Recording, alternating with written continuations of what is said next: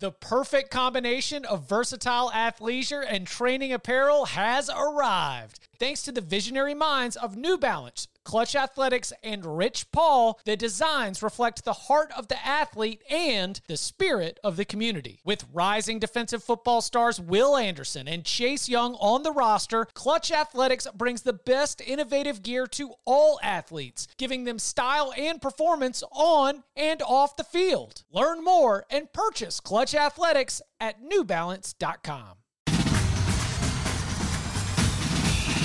Welcome back to the Cover 3 podcast with your hosts, Chip Patterson, Tom Fornelli, Danny Kanell, and Bud Elliott. It's your call for the best college football coverage from National Signing Day to the National Championship and everything in between. CBS Sports presents the Cover 3 podcast. And welcome back to the Cover 3 podcast here on CBS Sports. That is Tom Fornelli. That is Danny Kanell. That's Bud Elliott. I'm Chip Patterson. Uh, it's a Wednesday, so we're going to dive into the big old bag of mail. Uh, but before we get to some of those mailbag questions, which include, um, you know, some inquiries into what we should expect for a Power Five team that is trying to uh, reboot the roster. You know, what are you looking for for those the gradual growth along the way? Florida and Washington, who's been more disappointing this season, and then on that note, uh, some expectations for what might happen now that Dan Mullen has started to make some staff changes with a little bit of pressure on him in Gainesville. But the first uh, and sort of big topic for today is an activity that can only be done once a year.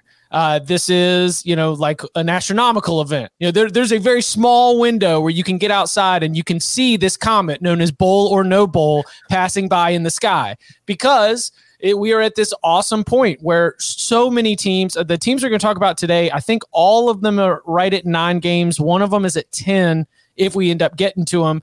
Three games left to play pretty much everybody's either five and four or four and five. And so every single fan is doing this math in their head. And it's interesting because sometimes you go into the season and you are thinking that bowl game, like that is going to be a good goal for us to have. And that is one sort of tone and backdrop for uh, bowl or no bowl. And then there's other times where it's like, man, we were kind of hoping to be competing for a conference title. Why are we sitting here on November 10th sweating bowl or no bowl? So we're going to go from both ends of the spectrum here. Um, we have uh, a lot. If you're watching on YouTube, youtube.com slash cover three, we'll be providing you with some of the information that we will also be calling out uh, here on the show, including teams records and remaining schedule, as those are some of the uh, the big operative questions here in bowl or no bowl. But I want to begin with a homer one because I, I'm, I'm going to pull the curtain back. Bud Elliott wanted to strike this team from the list of debate. And I want to know, I'm going to turn it to Danny because I know that Danny's got the belief, judging by the helmet in the background and the hat on his head, that is a sweet hat, by the way. It's a very sweet yeah. hat. Is it, is it like a new uh like No, I got this. It's it's just a Nike. I got it at the bookstore. I was there in the summer when my daughter off camp went. I kind of liked it. Just a little old school throwback. So you putting us on the spot for bowl or no bowl for Florida State? For Florida State, right off the jump. Now, are we under the assumption that it's going to be the six games minimum, or do you get sort of a five and seven potential in play? Because do you really I, think I APR? I don't think APR is going to be coming through to save this Florida State program. I mean, two years ago, like this is the one thing that Willie did well is like he actually made his kids go to class because under Jimbo they just were not going to class and they were they were like a couple kids away from being like bowl ineligible due to the APR, which just doesn't happen unless you're like a severely underfunded school.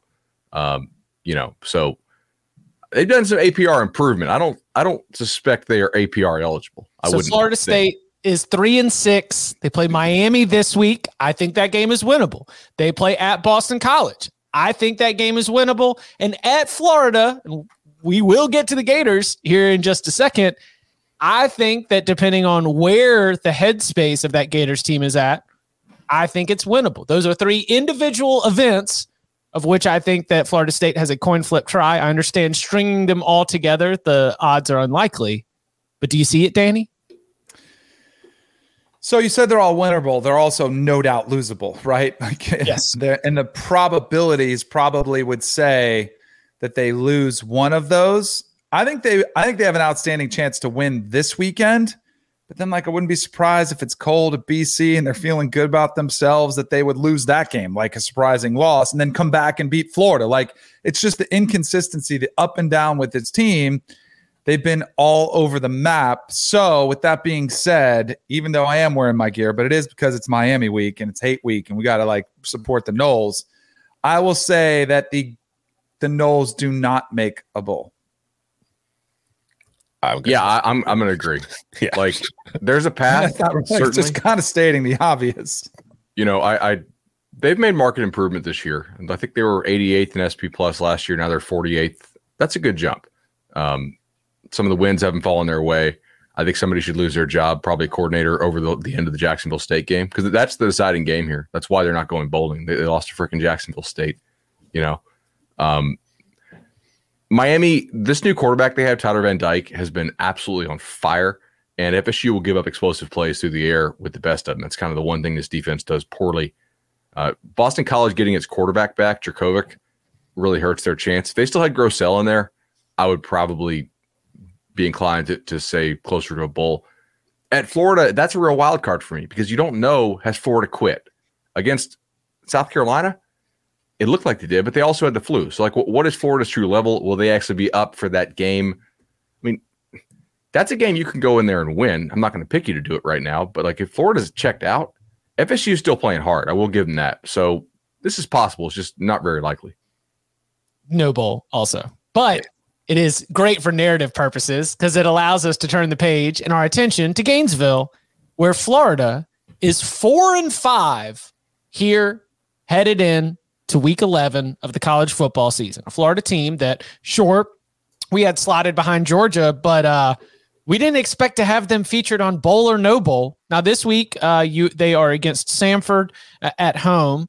Then they will go to Columbia to play the Alpha Nerd in Missouri, a, a, Missouri defense that you know has has provided lots of opportunities for us to take advantage of this season. And then, as we just mentioned, the final game of the season against Florida State. That game being in Gainesville need to win two out of three, sitting at four and five. So Samford, Missouri, Florida State, bowl or no bowl for the Florida Gators. Bowl. I mean, I, I think Samford, we just chalk up that's a win.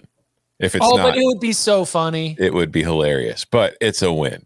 So you're asking, can they split at Mizzou, Florida State at a minimum? Yes if unless you know like bud was mentioning talking about florida state unless they're completely checked out and quitting and all that kind of stuff mizzou defensively is just a mess. It has been for a while. I don't see them being able to slow down this florida team often enough to beat them although it is on the road. So anything could happen. It's like an afternoon kind of game. Something strange could happen. And then that florida state game is a rivalry game and, and things can get weird. It's just i can't imagine this team only going one and two down this stretch instead of winning at least two of these games. Yeah, I, I have them at like 90 something percent. And that's just straight numbers. I think you should probably reduce that slightly to account for the for the possibility uh, that they have quit uh, or that there's something more cultural going on there than the numbers are, are, are picking up. Uh, they should beat Samford. It is interesting that uh, Missouri is favored over the team that just beat Florida by four scores.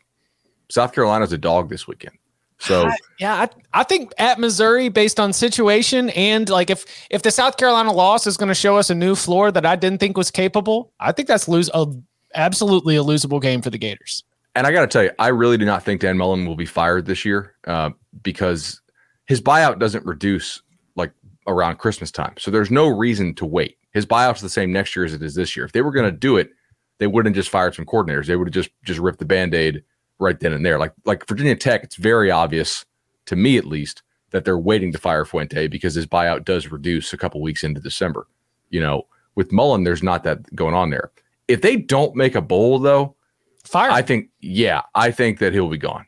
If they seriously like, if you can't make a bowl with this schedule, there's something wrong. Struggle against Samford, lose at Missouri, and have Florida State beat you at home is the recipe for how Dan Mullen gets fired or yeah. lose sideways to Flo- uh, Florida State, which I don't think happens. But like if you get if you get like manhandled at home, six, like B six and six, but lose that game at home badly by the Seminole to the Seminoles. Yeah, yeah, I think so. Especially if Florida State doesn't win against my, you know, like there's a lot that could unfold. Here's the thing, because I, I want to say Florida's a lock, like they went out And the reason being, I think I think I think the game was. I think they do they do have some excuses, right? They did have you know uh, the flu. They did have a lot of players out. Anthony Richardson was hurt, uh, but and then I'm like, well, they're going to show up for a rivalry game. Also they sh- thought they'd show up for the LSU game, and then all of a sudden LSU comes back, and maybe that's more about LSU being better than we thought because they played Bama pretty tough. But I feel like in a rivalry game, like Tom was saying, I think you'll get Florida's best no matter what happens because these dudes talk trash. They see each other, you know, all off. Like they're just, it's just a rivalry game and it's at home. And I would think they would get their best foot forward. So I'll say bowl for the Gators. And I think Dan Mullen survives. I just think he enters next season with that seat being hot. Mm.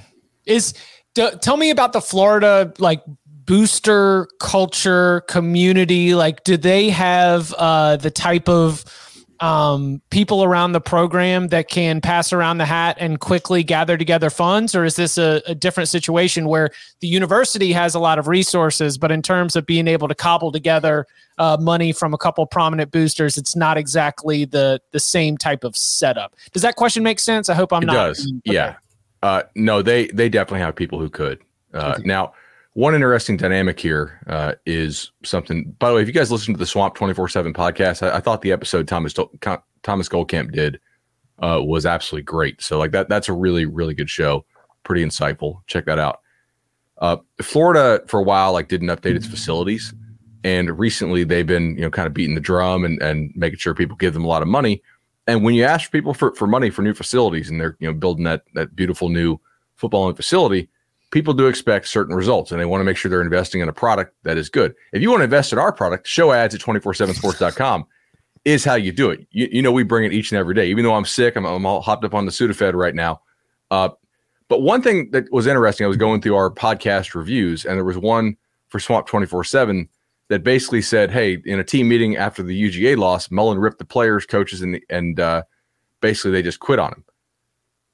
I don't know how to separate the flu thing from Florida allegedly quitting on him. We're going to see that these next three weeks. Like if, if he's lost the team, lost the team, we'll we'll find out.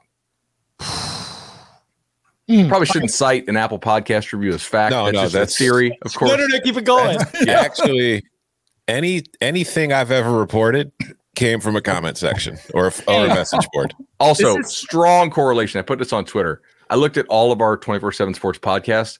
There's a couple good negative reviews with like, you know, constructive criticism or, hey, maybe the show's just not my flavor. Most of them are really positive.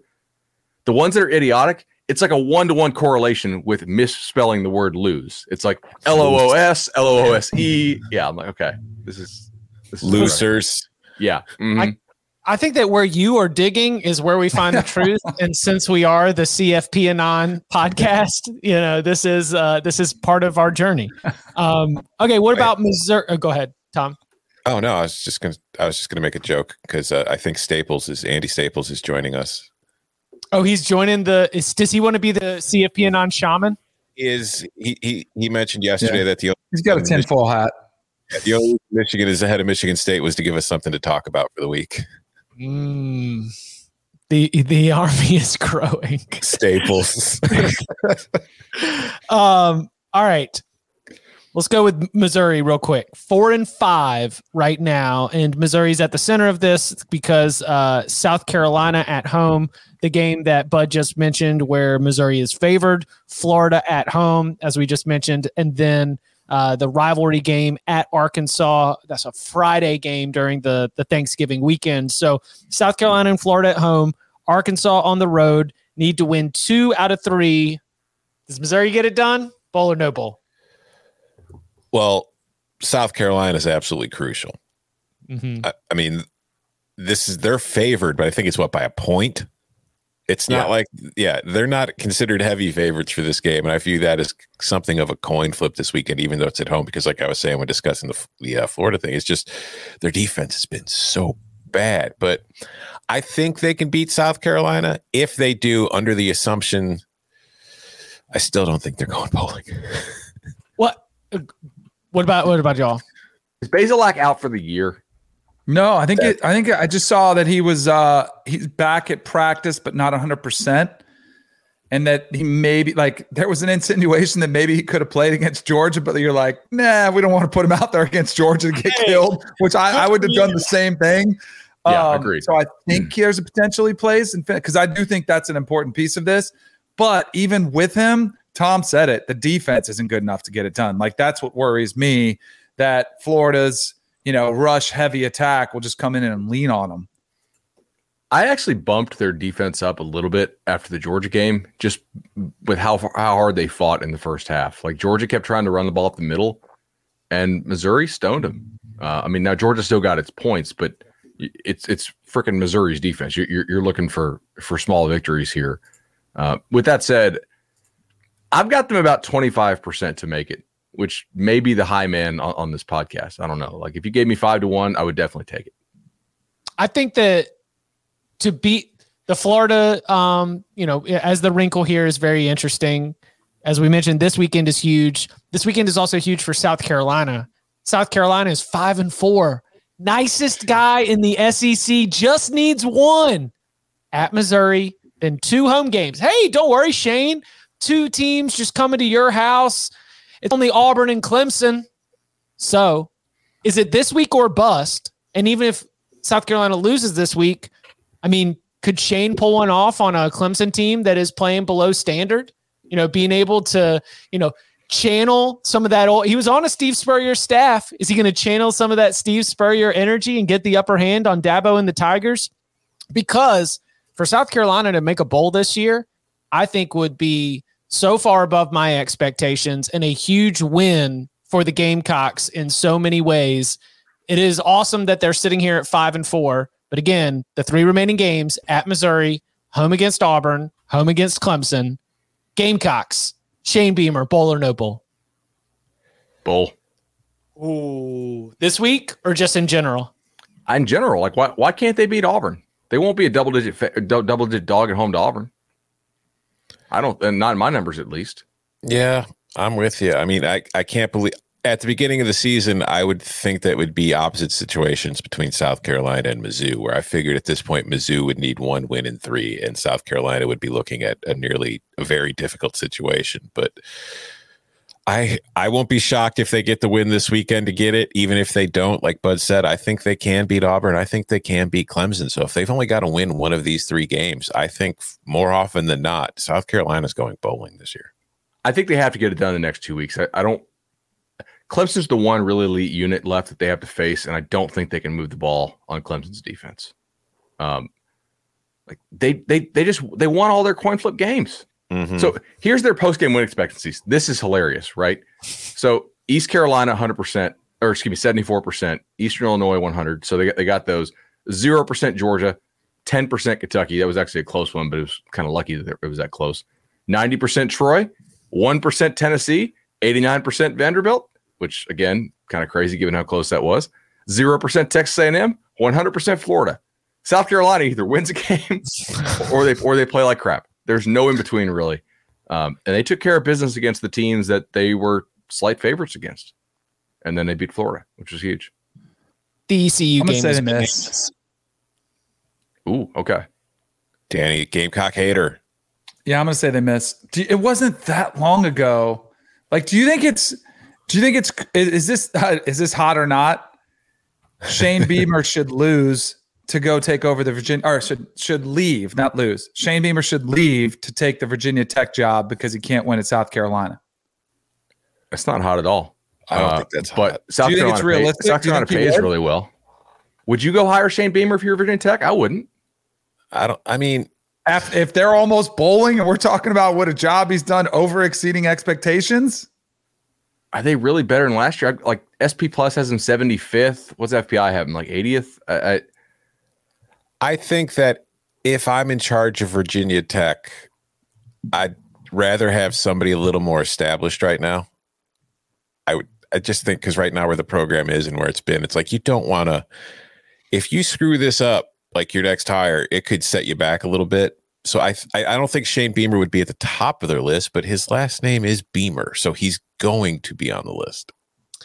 I I was coming at it from the other way, Danny. Do you think that Shane would do that right now at this that was kind of my angle. Too. Like, would Like, because I mean, if and that's where I think like after the A and M game, maybe he's certain, um, you know, dodging a bullet versus Vanderbilt and realizing, whoa, this is kind of hard where I am.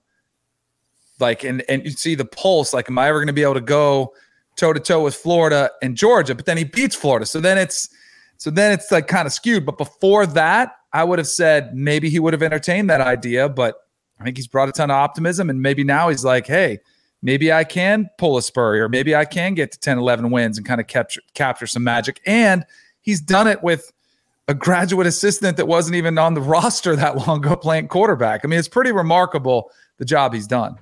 Are they? Are they scheduling the right way there for him? I, I, haven't looked at their future schedules. That that would be something I, I would really really matter. Like this year, Clemson and three, you know, non like not difficult non-conference games. I don't know that ECU game was a sweat.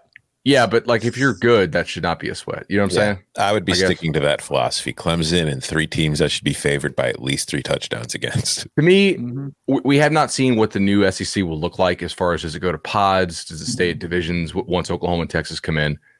My opinion on that job right now is it is a paycheck job. You go there because you're going to make a guaranteed 20 million bucks and you know you can't win.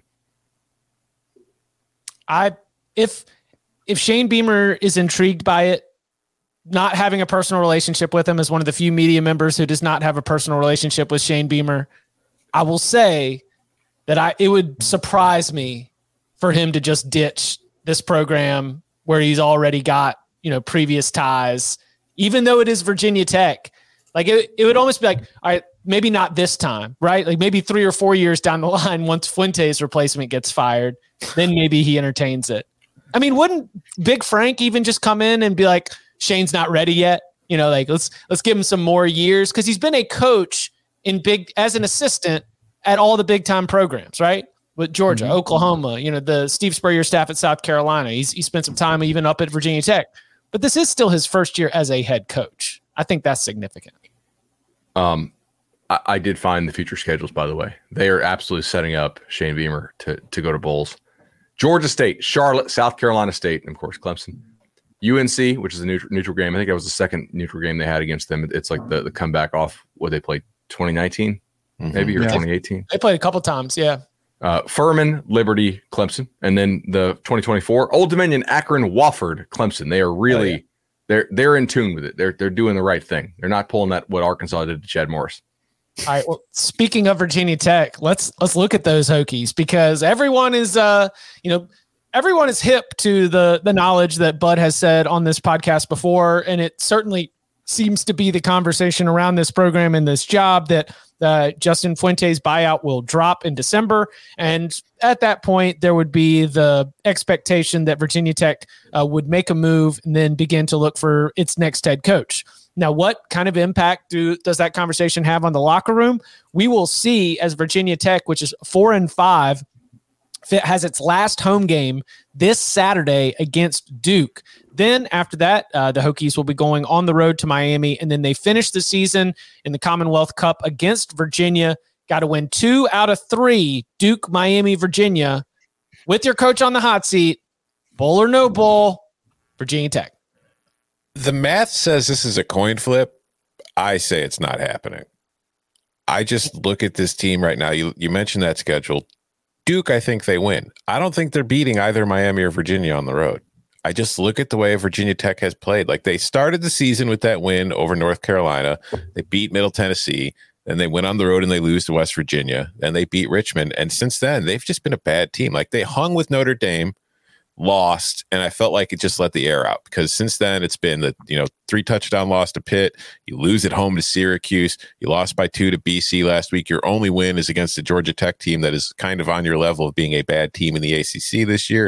And that's why i think you're going to beat duke because that's one of the few teams you can beat. But if you look at how miami's played the last few weeks with van dyke I think they're getting better. And you look at the way Virginia's played all season and the fact that that game is in Charlottesville, it's a huge rivalry. I know the Hokies will be pumped up for it, but they could also be working under, you know, they could have also just be done with the season by then. Who knows? So I don't think it happens. I do not see this team winning two of these three games. I agree. Uh, they also have the Burmeister injury, and we don't really know what his status is going to be. Uh, that's a common theme so far on a lot of these is, is QB injury. It's like that's how you got here. Mm-hmm In many cases, yeah, yeah, exactly. Um, I'm with you. I'm with you guys. I, th- I think they don't. But speaking of Burmeister, I think what might get Justin Fuente fired is what's going on with Hendon Hooker at Tennessee. I'll I watched some film of him the other day. I was just watching him. Man, he throws a good ball. It's pretty. It's effortless. He's making really good decisions with the football. His footwork is there. He's athletic. Like you couldn't make that work. I don't know. Check the tape. I I, I thought that Josh Heupel was absolutely nuts for playing Joe Milton o- over Hendon Hooker. I was like, if they're playing Milton, I'm betting against him every game. Like you can't play quarterback. And it's I don't know what like is Hendon Hooker the worst practice player in the world? That's what I was thinking. He's got to be La terrible. Tech picked Braxton Burmeister over him. Right. Heupel He's- picked Joe Milton over him. What are we doing? He, has got to be terrible in practice because in Yes. games he, he He- throws a really nice ball. He may be. I think he's actually starting to rise up some of the ranks where Tennessee fans should be worried that if he gets a draft grade, it's going to be first round. Like I, I, I think the upside on him is exactly what the NFL is looking for: big arm, you know, can run, can, uh, you know, can make all the throws. I think there's. I think he's going to start to gain some traction here. You mentioned the practice player. If I didn't, I don't know if you remember this, Bud. Uh, I was the backup to Charlie Ward my sophomore year, and I was competing with a guy named John Stark to be the the successor to Charlie Ward.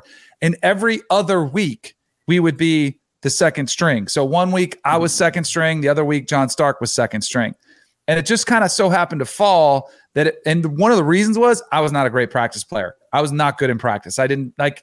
Wasn't that I just there was something about it. I just needed kind of more pressure, more live yeah. action. I just needed that juice flowing.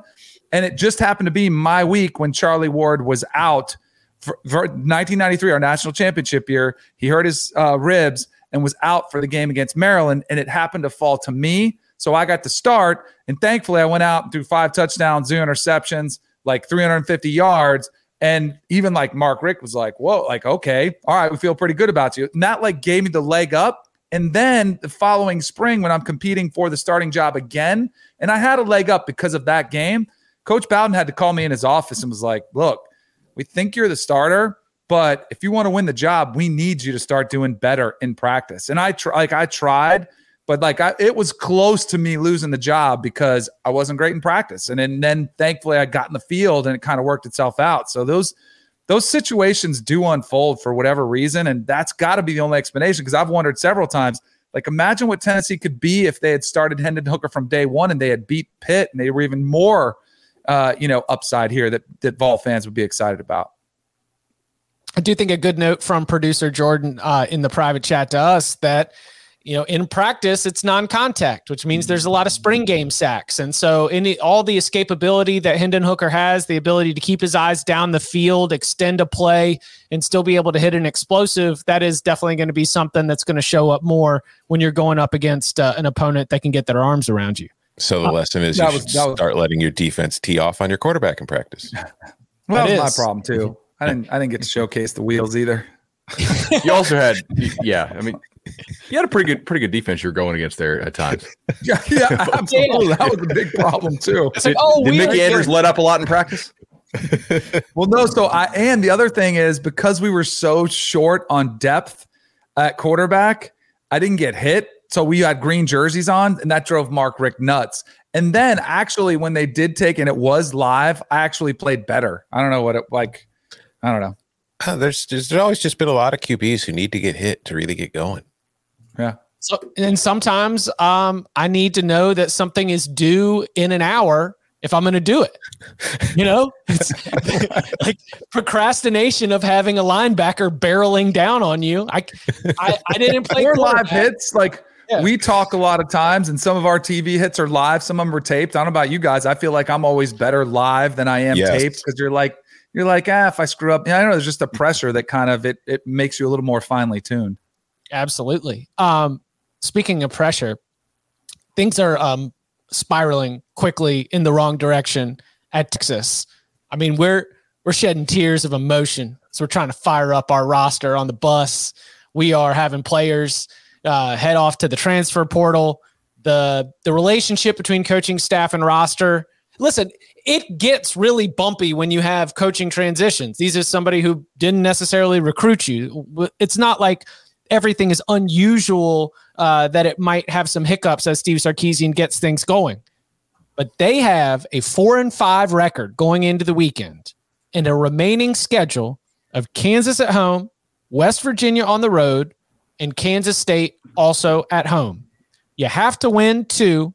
One of them is Kansas, but with West Virginia and Kansas State as the last two games there, and maybe I shouldn't even take Kansas as a gimme, but Texas Longhorns, four and five, bowl or no bowl. I'll be bold. I'm gonna say bowl. I mean, Is that bold? is Maybe a it's win. not bold. Yeah, they're gonna beat Kansas. So um, Oh my goodness! Imagine if they didn't, though. Oh hey, Oh, it wouldn't be the first. I don't think it's a guarantee, but I think that it happens a lot more often than it doesn't. Like I, I, I would pick, like I would bet on them going to a bowl game. I don't think it's a guarantee, but I mean, what are they? Gonna, Tom's a yes. They're a thirty-point favorite. yeah, they're going to beat Yeah. Kansas. Let's not be stupid. So they're really five and five, and then you've got at West Virginia, which is not easy. West Virginia on the road is tough for everybody, even if West Virginia's not great. And then you've got Kansas State at home, and we've seen Kansas State could be a big pain in the butt too. But I don't want to. Obviously, Texas is not where it's supposed to be, but they've lost four in a row. But let's look at the four teams they've lost to.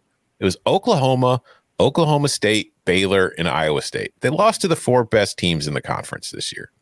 Now, you'd like to see Texas being one of those teams and beating them, but that's just not the situation.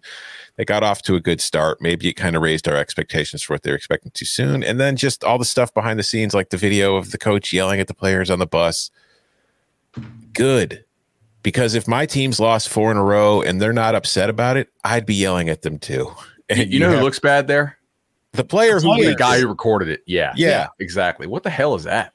Uh, because man, you can't let that kind of you can't let the idea that it's okay to lose seep into the locker room because then that just is what happens. So every coach in America should be doing that if he sees their team acting like that after a four straight loss, especially when you just got your ass kicked by 23 points. So I don't know. Like that's the weird thing. It's like I don't know right now. There's clearly some fractions between this new staff and some of the older players on the roster. I don't know how that's going to work out, but just from a talent perspective, I feel like this team's going to get to a bowl game. Kansas State at home is not like that. That is the danger zone. It's you win for, against Kansas. Maybe you go and, and you do take that L to West Virginia. That Texas team is five and six playing against Kansas State at home in the final game of the season. I don't like those vibes at all. Like, get it done at West Virginia. I'm going to say bowl, but let me say get it done at West Virginia because if you come home with five wins for that final game of the season, I'm taking the Wildcats all day. I'll say bowl, but barely. What do you think? Bob, Maybe bowl, take? bowl. Danny t- or uh, t- Chip took bowl. Mhm. What'd you take, bud? I took bowl. West is The culture is a trash right problem. the culture is a problem. The the whole Bo Davis thing was awesome that he was doing it. Should have been a player that should have been yelling at the other players for cutting up after a game. The fact that there was a player on there filming it was a massive problem. Like there is a culture problem. You had receiver, you know, yelling at coaches, then transfers a week later. Like they're and I give them credit because the coaches I do think are trying to weed out the issues that they do have culture problem are going to be able to i think it's not that dissimilar to the gators like it depends on are they going to get the buy-in from the younger guys that are left over? Or are they going to get kind of everybody feeling sorry for themselves? Well this isn't the coach that we signed up for and you know he's trying to come in here and tell us what to do. I don't know. I'll say bold just because you have to feel like it matters to them but man i think it's going to be dicey. I'll tell you what, if they do make that bowl game, I am fading. Longhorns in that bowl. Actually, I want Texas in the postseason. I want Florida in the postseason. I want all these teams that we're wondering whether or not they're going to quit. I, I want to be able to uh to jump on the other side on the Oh. Big Ten team that's going to want it so much more when they play against them in the bowl season. We do bowl locks, don't we? Oh, Yes. Oh, I am horrendous in pregame bowl locks. Fade the hell out of me on that. Like I'm very confident what I do impossible to pregame, but like I don't bet I don't bet a single thing pregame in bowls unless I like like get some insider info somebody's out. I just for me it's all live betting. That's what makes this will betting fun. bowl games fun. psychology season. Barton Yeah. Simmons, he would always say, you know, all of us are armchair psychologists. Who wants it more? And uh, I like it. Favorite live bet ever. Uh, West Virginia. Will Grier's announced is out. I knew who the backup was in that game. I knew he couldn't play at all. I was like, okay, yeah, this is we're we're we're, we're unloading here. Let's That's go. your favorite live bet ever? against Syracuse in the bowl game. Oh yeah, because like I, I I I could take him on. I could take Syracuse on the alt line and and just. But I, I knew the kid just could not play. and was not a not a D one caliber kid. All right. Uh, Steve Sarkisian, recent hire, not hot seat, but uh, another job. Let's turn our attention out to Westwood and UCLA because Chip Kelly and the Bruins are five and four. And look, the, the remaining schedule is favorable because you're playing against Colorado, USC, and Cal. Those are all bottom half of the big tw- of the Pac-12 type teams, and you only got to win one more game. But the quality of performance from the Bruins has been really frustrating. If if you were in uh, if you were in the camp of believing that this is going to be a team that competes for the Pac-12 South championship, so bowl or no bowl, and I guess you know this is the same. Like we're putting Chip Kelly in that you know Dan Mullen kind of position. Like, hey, so you know, where what where's your roster feel about you? Because um, finishing strong and being able to be eight and four and in the postseason, that's the kind of thing that has us looking back and forgetting about this midseason slide that the Bruins have had. Because eight and four, especially compared to the records that UCLA has had prior to this, looks like the improvement that we wanted to see. You lose them all, you miss the postseason. I think we might be looking for a new head coach at UCLA, uh, given all the investment that has been made into that and the lack of production. Where do you fall on the Bruins? Five and four, Colorado, USC, and Cal, bowl or no bowl? Bowl, one thousand percent. Bowl easy. All right. I think it Lock should be City. bowl or better bowl.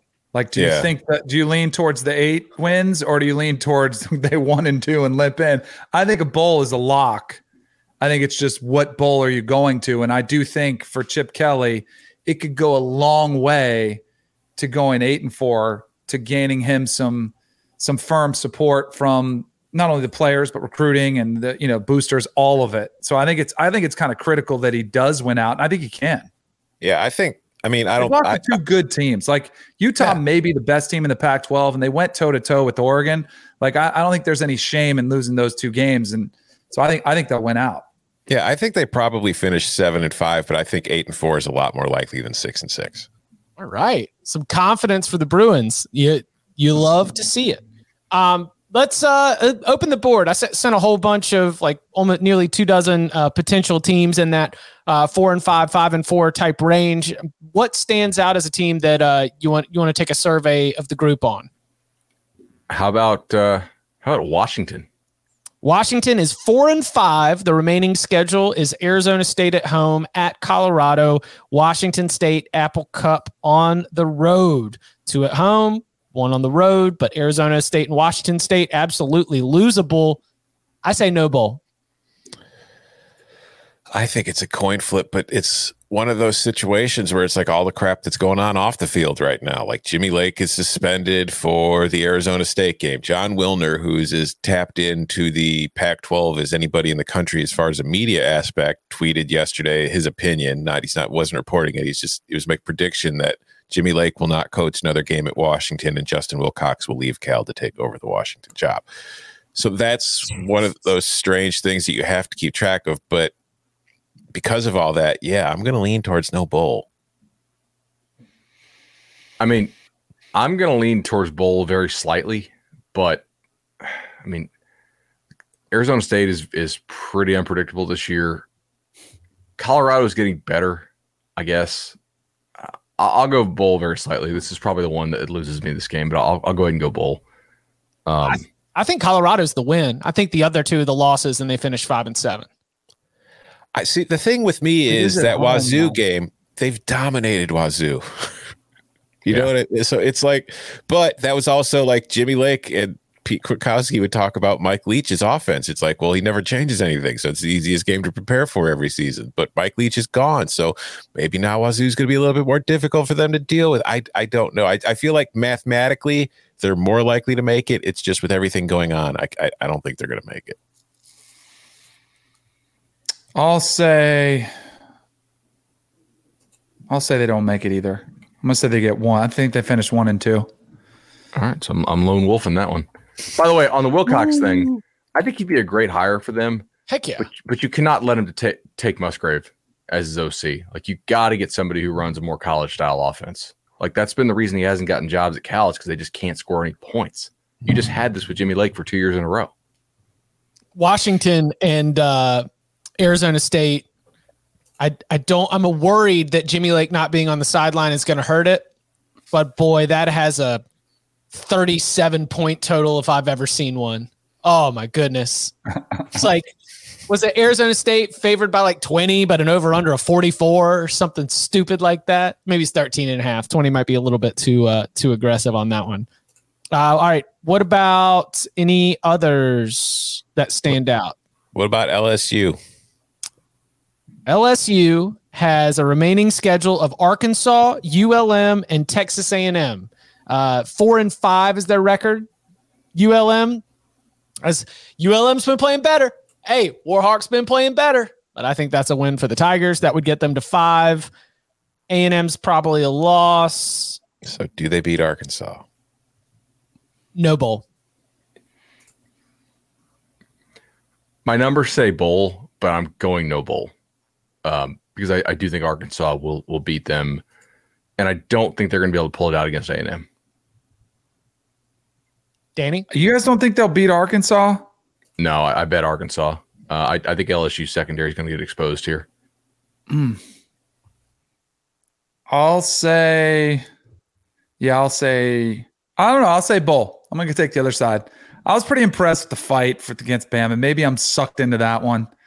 I'm going to say yes. You got any Max Johnson transfer intel for us here? They're Oh. they're they're, pl- they're giving more reps to Nussmeier. It seems like a Oh, quarterback really? competition. You, you got any kind of uh, you got any have to intel for reach us out here? to my guy. I'll have to Yeah. reach out to Big Bad Brad, the TikTok sensation. Have you guys Tell seen him. him? No. He's doing trick But shots out there. Tell tell Brad that I know a school in Illinois that could use a QB. Uh, Hey, I'm gonna tell Brad, which I probably don't have to tell him. There's a school that he attended that could use a Max Johnson. I would Yeah. absolutely take him in a heartbeat. Why so would- you better why With all you due respect to Illinois, State when you I- can I- go to Illinois? Come on, that's true. two and zero against Actually, ranked you know what? I might, have to, I might have to get on this. I might Yeah. see if we can see if we can get something going. all right. What about I got one. I got one for you. Okay. I mean, are we going to be playing the Dino drop Yep. That's at the end of the about to say. season? Five and four with on the road Louisville, then on the road NC State, home against Pitt. Do they get one more? Oh man. Yeah. Yes. Yes. Does it have to be this weekend? No. So you think they could go to NC State and win, or you think they could beat Pitt? Correct. I think Man, NC they've State is very playing tough really well. to They've win. been fighting. Yeah. you I know mean, what's just- total BS, by the way? what? De- Devin Leary getting left off the Davy O'Brien Award Final 20. That dude is it, like the throws he was making. He's a stud. He Like, did. he'll be one of the best ki- kids in that 2019 QB class. Watch. I hope it runs in the family. Um, so I Tucker think that brothers committed to Illinois. the the NC State game is a little bit tricky for NC State because you're coming right on the heels of the Wake game, which you know means everything. So where where are you going to get from the Wolfpack? I think that hinges on the result in Winston Salem in ways that could be good or bad. And then what if Pitt already has the coastal locked up when it shows up to the Carrier Dome? Yep, that could be a potential spot where you're able to get the Panthers. Uh, those two teams have played some like weird, strange games where I think that Syracuse, it doesn't have to be this weekend, though I agree that the odds uh, probably favor getting it done this weekend against Louisville, a team which also needs it as the cards are four and five with Syracuse, Duke, and Kentucky left. Yeah, I'll say they get there. I'm just not incredibly confident in it. Uh, That's a sweep, man. I'm, I'm, I'm going with him as well. Also, Pitt is no stranger to giving up explosive runs on the ground. True. That's basically the only way that Syracuse scores. So, like, their defense is pretty solid. The offense is still very one dimensional. Um, Louisville will be the interesting one, though. I'm very curious to see, like, how hard do they keep playing? Do you have them on quit alert? Yeah, Wow. just from reading some tea leaves from some media members I, I follow on Twitter. Uh, they're they're a little suspect about what's going on there. So I, I I'll be betting some Syracuse alt line this weekend just in case Louisville quits and Syracuse blows their ass out. Virginia Tech head coach Scott Satterfield. Does four and five at Louisville get you a conversation for the Hokies job? I, I my guess is Napier for that job. Yeah, who are who are that's Virginia Tech fans? Who are you after? Who do you want? Like, who's the guy that's been the name that everybody at Virginia Tech has just decided is the guy, and we must have this guy? Gary That's Patterson, why- let's go. Oh, that would be interesting. I would take That- it all day. But that's Yeah. why I thought Shane Beamer, like that's why I thought it was interesting because I would think there would be the whole family ties. And if he has a big year at South Carolina, even though it's one year, you get him early while he's hot, you know? We'll see. I'm Um, I'm still bothered by Bud's uh, Devin Leary news. I was not aware of that. The dude is balling. I, I the fact that he's not one of the top is this is this when they whittle it down to how many, or is this still when they have like He's twenty? down to 20, Danny. I saw on Twitter yesterday. I, I couldn't believe it. That's pretty ridiculous. He's really pretty damn good. And, and like he's not making these BS throws. Like he he's making No. big time NFL style throws. so you're going to take Frank Harris off the list? Can we can we get the list? Like Anthony Brown is on the list. Anthony Brown Right, is on this that's- list, and Oregon Oregon wins every game it wins in spite of him. Yeah, Right. Anthony Brown's on that list because of the Ohio State game. That's it. But he didn't even do that much, did he? No, mean, I know, more but he played he played well in the game, and he hasn't really been great since. And but I think most people have just like played well against Ohio State, led him to a big win on the road. Uh, here's one. Here's one I think is a true coin flip. USC. USC is four and five. The remaining schedule is at Cal, UCLA at home, and BYU at home. That Cal Uh, game was postponed until December 4th, so that is actually their last game now. Oh, they are going to play that. Yeah. Yeah. Rescheduled. How many of these Cal might- kids quit and transfer? I don't know, but shout out to USC for doing that because they could have easily just taken the forfeit and helped them get to the bowl game. But they were they, they like uh, coach said, William said, I'm not trying to get to a bowl game off a forfeit. So That's the them. benefit of having an interim coach who doesn't care about Mhm. the long term. Like he doesn't need the bowl game to secure his job. He might he might like another Settle week to impress. on Yeah. the field, damn right. I'm going to say no bowl. I think it's wrapped. I think uh, USC loses to UCLA and BYU and then goes out there to play for the spirit of the game on the championship Saturday in a weird time slot. I do feel like BYU is probably the toughest of those three games because as we've gone over, USC struggles with physical teams and BYU is a physical team. The problem is defensively, BYU is not been great. I I'm gonna lean yes, slightly, like 52%. Yeah, I'm at like 45 percent, so it, it's it's a no for me. But again, pretty slight. Danny? I'm going to say no. I think they lose to UCLA and BYU. I like we were talking about UCLA. I'm more bullish on UCLA winning out and USC losing. BYU is a good team. Like BYU is sitting there. That again, that's their Super Bowl type feel. It's I think they've got all the momentum. All right. Any others that we want to spotlight before we hit the break and uh, hit a couple mailbag questions? Illinois 100% going bowling. Illinois I had to include them on the watch list on the Davy O'Brien. No, no, we, we start the show with like Florida State and it's 3% chance, but we can't even talk about Illinois' chances. All right, I give Illinois a 10 percent chance. Damn straight. They're going to take I'll give them if- seven. It, it all depends on if Iowa's still ranked when they play them. If Iowa's still ranked, they're going bowling because they're going to win that game. they've got a game in hand. Mhm. I mean, it's just uh it's a, it's a position where I could see Iowa and Northwestern as wins. I say Illinois bowl. Damn Put it on the dock. Let's go. If we did this conversation preseason, we was like Illinois is four and six, and these two teams are still on the slate. Tom would have told us it was a negative percentage. Like there's Yes. But then we we've seen Iowa and Northwestern, and we understand that to win both of those games, you just got to find a way to 17. Yeah, and also like aside from the Wisconsin game, even in the games Illinois has lost, they've been competitive in every single game, which is a huge change from what we've seen from that team most in the last five, six, seven years. Defense has been all right. It's been good. It's been By the way, uh, I'm tracking this very closely. We have a very tight race for the worst offense in the Power Five this year between Andy, Kansas, and Northwestern. Mhm. All within like half a point in SP plus. Mm. Come down to the wire, man. Pat Fitzgerald teams don't score. Coming up on the other side, opening up the big old bag of mail for some questions on uh, staff turnover. Who has been more disappointing, Florida or Washington? A couple teams we've discussed already. And how long does it take to overhaul the roster of an average Power Five team? Next. Robert Half research indicates 9 out of 10 hiring managers are having difficulty hiring. If you have open roles, chances are you're feeling this too. That's why you need Robert Half. Our specialized recruiting professionals engage with our proprietary AI to connect businesses of all sizes with highly skilled talent in finance and accounting, technology, marketing and creative, legal, and administrative and customer support. At Robert Half, we know talent. Visit RobertHalf.com today.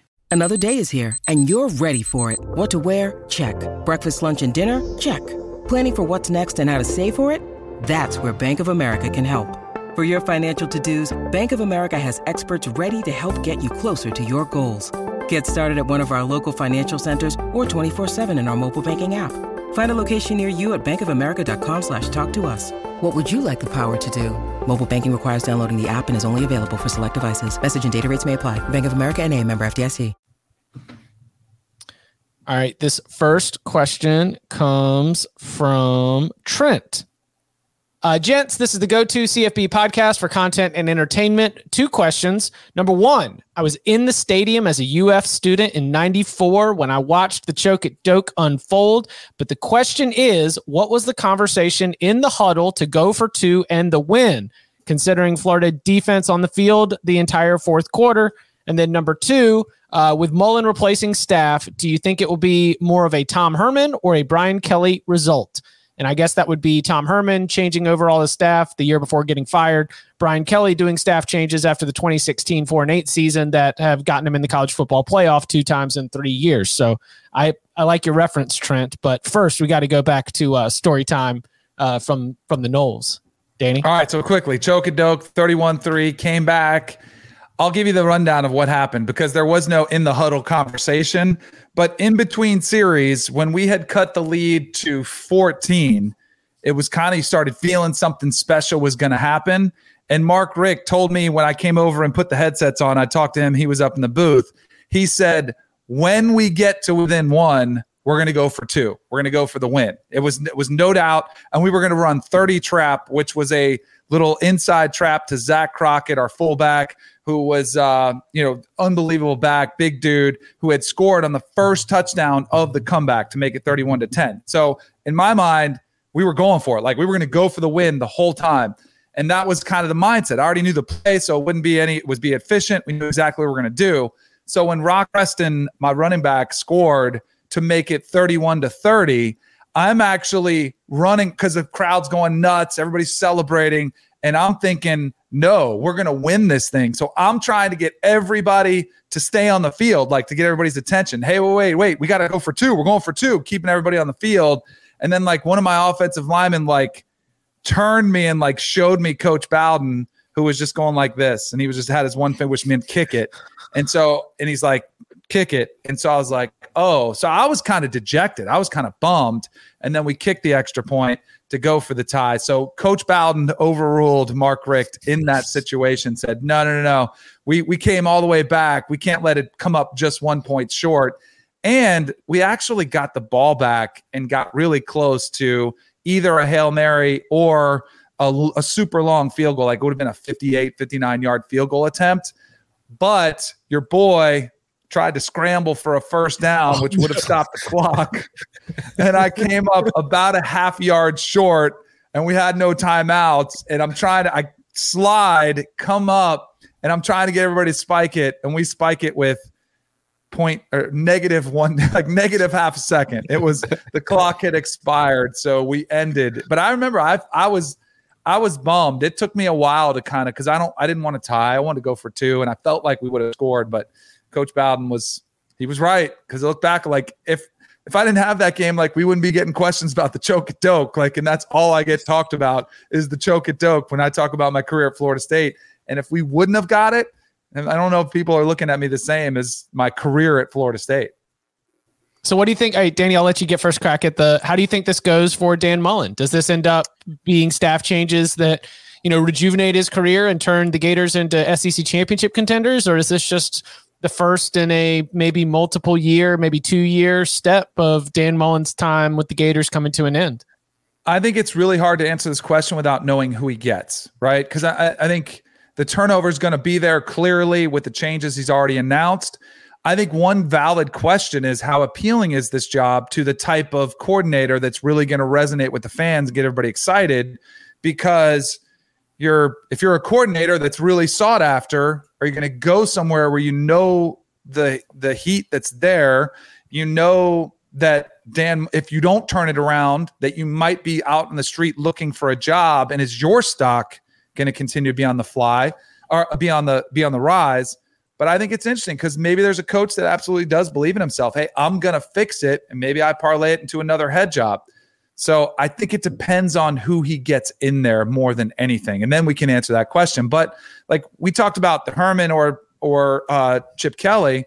What about the job Jim Harbaugh did? Like Jim Harbaugh made a lot of changes and tough changes, and those have worked out pretty well so far. So I think it depends on who they actually uh, bring in.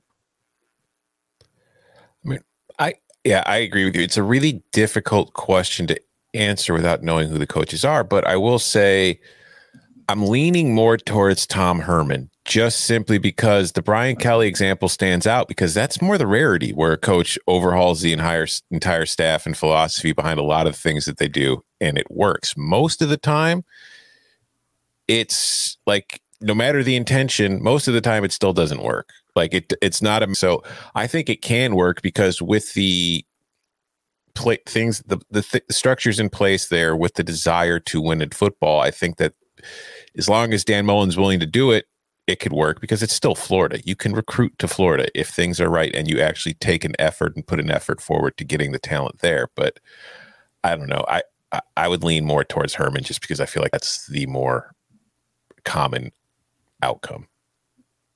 I, yeah, the odds say Herman for sure. Yeah, um, and I'm reading from Dan Mullen's own like the way he's handling this, right? I mean, just it doesn't it doesn't all line up towards um like a total rejuvenation of spirit, a total rejuvenation of uh, the the trajectory of the program, the recruiting trail. You know, it's just I think this ends up being more of a Herman situation. I guess the the couple saving graces here. Number one, you do have Richardson, and Dan Mullen does develop quarterbacks well. I know he hurt himself dancing in the hotel before the South Carolina game, which is disappointing. Uh, that's not a joke, like he actually did, uh, according to Mullen. If if you develop him, everything could be all, like totally fine next year, right? Because I mean, Georgia loses a, a, bunch, and I think he does have like serious serious ability. Uh, we were already talking about firing Grantham a long time ago even before things got bad. So to me, it suggests he could be more than just a fall guy. He could have been an actual problem, right? That may lean you towards, hey, not Herman, but you know somebody that actually worked out. Uh, the one thing I'm not convinced this fixes, though, is does does Mullen care about and emphasize recruiting with the top down recruiting matters approach? That's the one thing that uh, that will really, I think, solve this or not solve this. All right, let's just do uh we'll do one more. We've been bagging on Washington and Florida enough. We don't need to just to add even more uh, cuz and I think this is a little bit more fun.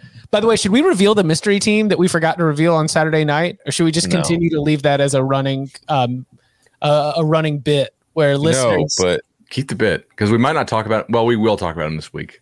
We talked about him yesterday. And we just talked about him. Yeah. in the last him. 20 in minutes. last question too. Yeah. Yeah.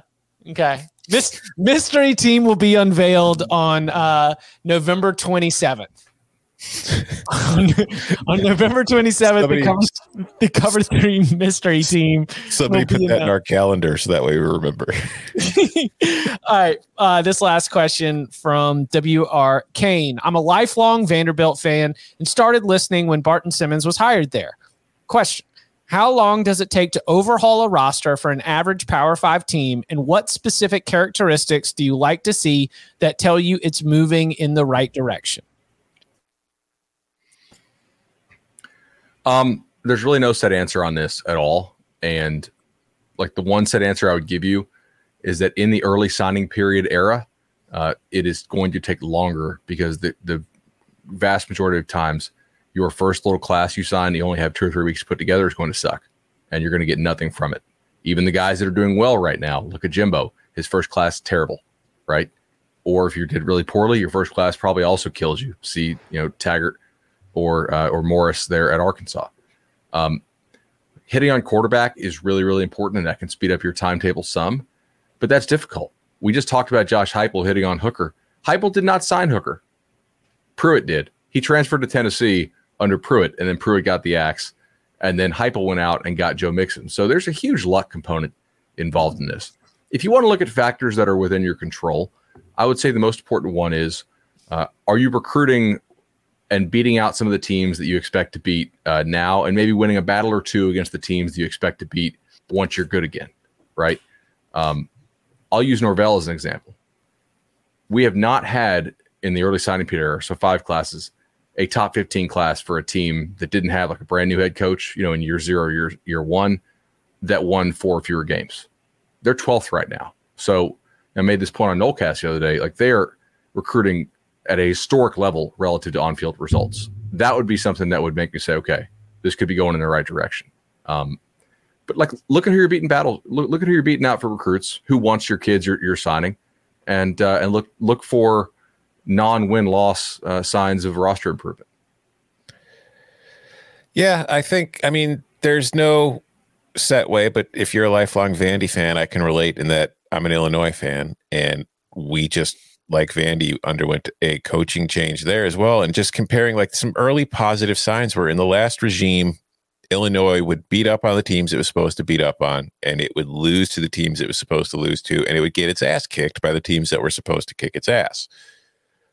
Sometimes they would have crazy fluky wins, like the the Wisconsin couple turnovers from Wisconsin late turned it around. They came back from a 25 point deficit at Michigan State thanks to some craziness to win that game, and then they go bowling. But typically those kind of wins were because of fluky results. This year's Illinois team, first of all, like you mentioned, Bud, recruiting wise, they're winning some battles within the state that they hadn't been winning in a while and against other Big Ten teams. That's a good sign. On the field, not only did they go to Penn State and beat Penn State and go to Minnesota and beat Minnesota, but there was no fluke to it. They dominated those games. The post game win expectancy at Penn State was 87%. The post game win expectancy at Minnesota was 75%. And in their losses, they're no longer getting blown out by the teams that are supposed to blow them out. So it's like signs like that. There's nothing definitive that makes you say, okay, this is where things are going to change. But there are little things that if you pay attention, you start to notice the difference or you don't notice a difference. It kind of gives you a pretty good indicator of where it's more likely to go. Danny, Yeah. you played for the winners. But I have no idea what you do, like what what your hope is here for Vanderbilt. Because I was going to ask Bud, like, who are you supposed to be competing with for recruits at Vanderbilt? Like, what is your comp? Like, what is your comp? ideally northwestern stanford you are trying to, to go to some of those, those good academic private schools throughout the southeast that places like a stanford or northwestern or notre dame go to and you're not going to beat the irish for a whole lot of kids but can you can you beat the irish on you know one or two kids who maybe like the the more you know city atmosphere of nashville? It's a pretty cool growing town. Um, that's just a really really hard job man. I mean you win four games at vanderbilt it's just it's not one of those jobs where you control your own destiny, right? We talked about this, but like when Vanderbilt was good, they did every single thing right, basically, and then got extremely lucky with the other people in that division being down, which was out of their control. Um, they have to just go and find under the radar kids and hit at a a rate that some people would feel is un, unsustainable, right? You you have to just be so damn good at, at talent identification and development and really understand, you know, where do I need like fit guys and where do I need talent guys within my system? I think that there's a modern model. Um, and and like the the question it introduced Vanderbilt fan, but also said an average Power Five roster, and Vanderbilt's not the, your average Power Five university. I think Michigan State is probably above your average just because of some of the built-in uh, success and the tradition that's been there in East Lansing. But with 15 additions from the transfer portal, including the Heisman Trophy candidate Kenneth Walker, Mel Tucker has taken what I've started to call as like the college basketball Chris Beard approach to this, which is if I really believe enough in what I'm building here, what we've got in the locker room, what we've got on the coaching staff, we can welcome you in. We can find a fit for you and you can gel as part of this program. I I think that that is going to be as useful of a skill in all of college sports as we continue to have more freedom of player movement. But if you want to start to look for ways that you can speed up that process where the early signing period has extended it, then the Mel Tucker model of hitting on the transfer portal, I think, is something that a lot of coaches are going to fail to emulate and have it explode in their faces. But I think it's possible to be able to emulate that if you've got, again, um, you know, everything, the foundationally, it's strong. So I, I do want to, I agree with you completely, Chip. Michigan State really hit above it, its weight class in the transfer portal this year. Um, I want to point out, by the way, that that was not a program in shambles on the field. They were 30th in SP Plus in 2018. They were 42nd in 2019. But all the Last, recruits had gotten kicked out. Like they had like three recruiting classes in a row where we were getting arrested, sexual assault charges. Like it was well that the one the one class in particular was the one that was yeah it was like super hyped and it ended up maybe they got those guys for a certain reason. You know, like, like we t- we talk about sometimes on here. Um, Weren't some of them Cass Tech guys? Like they were even coming from programs yeah. where normally you would expect them to to go to Michigan State. It was just bad. I mean, just just a rough a rough hand. I guess what I'm saying is like Michigan State right now is is 22nd in SP plus, right? Like you could I think they're maybe a little bit better than that. They're probably a top 20 type team this year. But they weren't coming from a program that was like 80th or 90th or even 70th. I mean, the, the years before Tucker came came there, or what what I say, 30th and 42nd. Like that's mm-hmm. that's a pretty good base to start from. And they've hit in the transfer portal well, but they were existingly good along the lines of scrimmage. Um, and I think last year was sort of a wash year because he took over so late. So it's like they they did things to improve it. But I, one of the reasons I like them going into this year and bet they're over was I thought they had a pretty pretty good bones on that roster from Dantonio. Guys, well, I promised a dude I'd get in one of his questions. He DM'd yeah. me on Instagram. Yeah, I got time. Uh, let me get it real quick because I promised him. Uh, all right, all right. It's not uh, it's not this one. Uh, all right because I did get. Uh, here we go. Uh, my question is: As a depressed Tech fan, do you see a light at the end of the Georgia Tech tunnel? I keep hearing from the staff we are trending in the right direction, but the wins seem to be lagging behind. Was the talent gap really that drastic that three three to four three win seasons were inevitable? Well, losing to Northern Illinois was a bad start to the season, which you already had one of the toughest schedules in the entire country by a lot of metrics. Georgia Tech was going to be probably destined for five and seven or something along those lines just because the schedule was really, really difficult. You've got Georgia, you've got Notre Dame. Um, you had to, you get Clemson every single season. Uh, so you thinking if they lose all of them, it's going to be another three and nine season, and you're disappointed? I, I think that you you probably believe the coaching staff. You give it another year before you get angry. I think when you transition off that type of offense, you, you, really should give them the benefit of the doubt. Uh, but are they actually winning recruiting battles in that state at a high rate? This year they have a top twenty-five class. That's that's pretty good. We know last they, year they had a top twenty-five class too. Mm-hmm. Yeah, I mean, like he's improving the the recruiting talent there some. Uh, if you want to go with some red flags, defensively, Georgia Tech with the defensive head coach not good. Not good. They're 72nd on defense. Mm. You know, that's that's not great. But I will point out, like when he took over there, he took over 19. Chip. Yes. Yeah, 19 yeah. was his first year. Yeah. So they were they were 111th in SP Plus that year. Like they were just terrible. I do think it's going to take quite a bit of time. But if things don't go well, there are a lot of coaches who will be intrigued enough by that Atlanta market that they they want to try that thing. Yeah, I, I think if I'm a Georgia Tech fan, the one thing, like you mentioned, Chip, that schedule, like when Notre Dame's on there and added to the Georgia Clemson game, that's just going to be tough every single year. But I think that what you'd like to see is improvement within the conference. And you haven't really seen that yet. Like it was two to six in year one, it's three to six last year, and it's two and five right now. So it's like, I feel like next year I would like to see at least four and four in conference play. And then it maybe there's a sign that we're moving in the right direction. But I mean, 33 to 30 against Miami, you were right there. 48 to 40 against Virginia, you were right there. You beat North Carolina. Mm-hmm. Like Pitt embarrassed you, but I mean, that toe was toe with Clemson early when no, yeah, like, we didn't know. Yeah. Yeah, it's. I will it's say, lose like- big, lose close, win close, win big. Miami being that close was a fluke. They got outgained by 250 yards. Like that, that's the one I push back on. Like that was not a competitive game from a down to down standpoint. They just got extremely lucky with turnover touchdowns. But the rest of them I agree with. They still count the same. But it's not repeatable skill. It's not showing improvement. It, it, it's it's fluke. but they still count this. I'm just kidding. Sure. yeah, no, you're right. Uh, all right. Reminder 11 a.m. on Thursday. It's going to be your locks that you need for the weekend. Come and get them. You want them. You need them.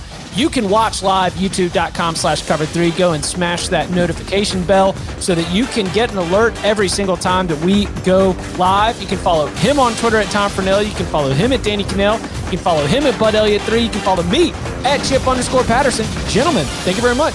Thank you.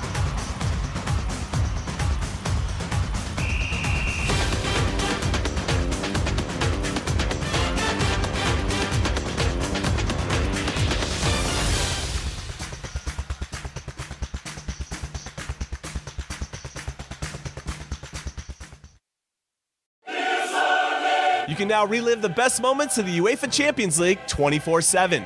The UEFA Champions League channel is a new 24 hour streaming channel serving non stop goals, highlights, and full match replays from the world's most prestigious club competition. Reminisce on your favorite moments, legendary players, and brilliant goals with the UEFA Champions League channel streaming around the clock on Pluto TV and the CBS Sports app.